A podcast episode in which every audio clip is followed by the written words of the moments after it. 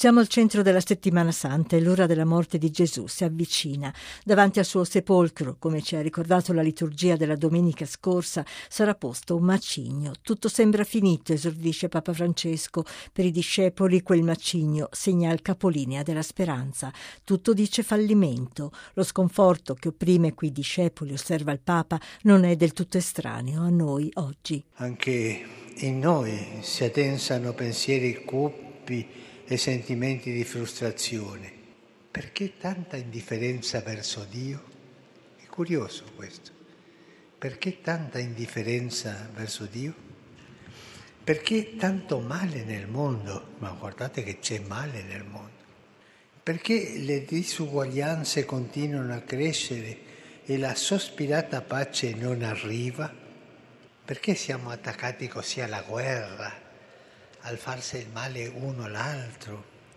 E nei cuori di ognuno quante attese svanite, quante delusioni e ancora quella sensazione che i tempi passati fossero migliori e che nel mondo, magari pure nella Chiesa, le cose non vadano come una volta. Insomma, anche oggi la speranza sembra a volte sigillata sotto la pietra della sfiducia. Il Papa lo chiede con insistenza, dov'è oggi la tua speranza? Davanti agli occhi dei discepoli c'è l'immagine della croce, ma dopo poco loro capiranno che proprio da quella croce nasce un nuovo inizio. Francesco sottolinea questa apparente contraddizione e dice che la speranza di Dio germoglia proprio nei buchi neri delle nostre attese deluse. Dalla croce, terribile strumento di tortura, Dio ha ricavato il segno più grande dell'amore e prosegue. Quel legno di morte diventato albero di vita ci ricorda che gli inizi di Dio cominciano spesso dalle nostre fini. E gli inizi di Dio cominciano spesso dalle nostre fini. Eh. Così Egli ama operare meraviglie.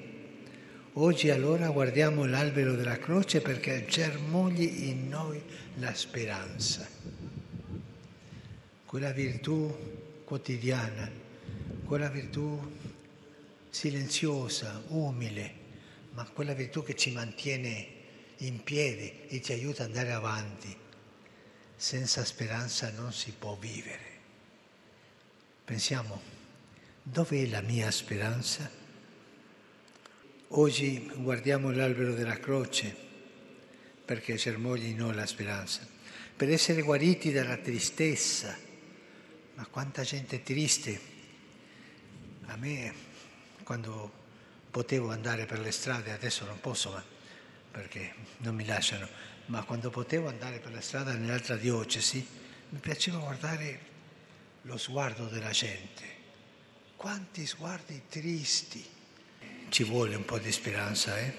Per essere guariti dalla tristezza di cui siamo malati, c'è tanta tristezza. Eh? Se si è guariti dall'amarezza con cui inquiniamo la Chiesa e il mondo. Papa Francesco invita a guardare al crocifisso in cui Gesù appare spogliato e ferito. Spogliato, lui che è Dio si è lasciato privare di tutto. Noi che siamo così attaccati alle apparenze, che vogliamo sempre mostrare agli altri il nostro volto truccato, che pensiamo che l'importante sia ostentare, così che gli altri dicano bene di noi e che ci riempiamo di cose superflue, non troviamo pace.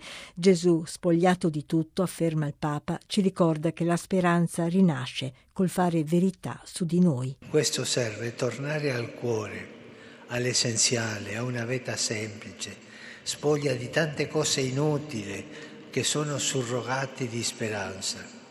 Oggi quando tutto è complesso e si rischia di perdere il filo, abbiamo bisogno di semplicità, di riscoprire il valore della sobrietà, il valore della rinuncia, di fare pulizia di ciò che inquina il cuore e rende tristi.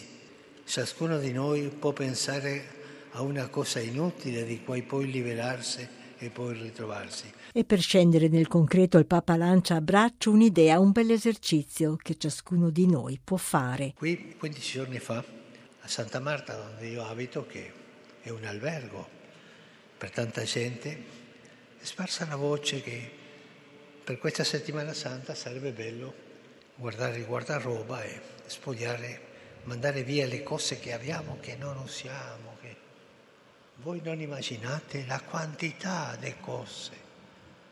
È bello spogliarsi delle cose inutili. E questo è andato ai poveri, alla gente che ha bisogno. Anche noi, tante cose inutili abbiamo dentro del cuore e fuori pure. Guardate il vostro guardaroba, guardatelo. Questo è utile, inutile, inutile, e fate pulizia lì. Guardate il guardaroba dell'anima. Quante cose inutili hai, quante illusioni stupide.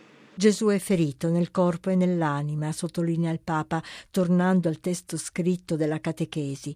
Gesù è solo, tradito, consegnato e rinnegato dai suoi, è dileggiato. A lui la folla preferisce Barabba. E Francesco si domanda in che modo tutto questo aiuta la nostra speranza.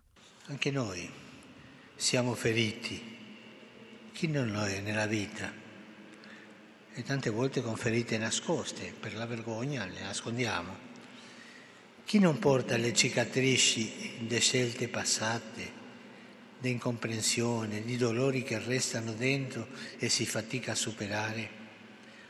Ma anche di torti subiti, di parole taglienti, di giudizi inclementi?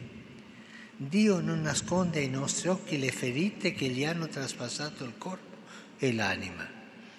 Le mostra per farci vedere che a Pasqua si può aprire un passaggio nuovo fare delle proprie ferite dei fiori di luce. Tutto dipende da quello che facciamo delle nostre ferite, afferma ancora il Papa.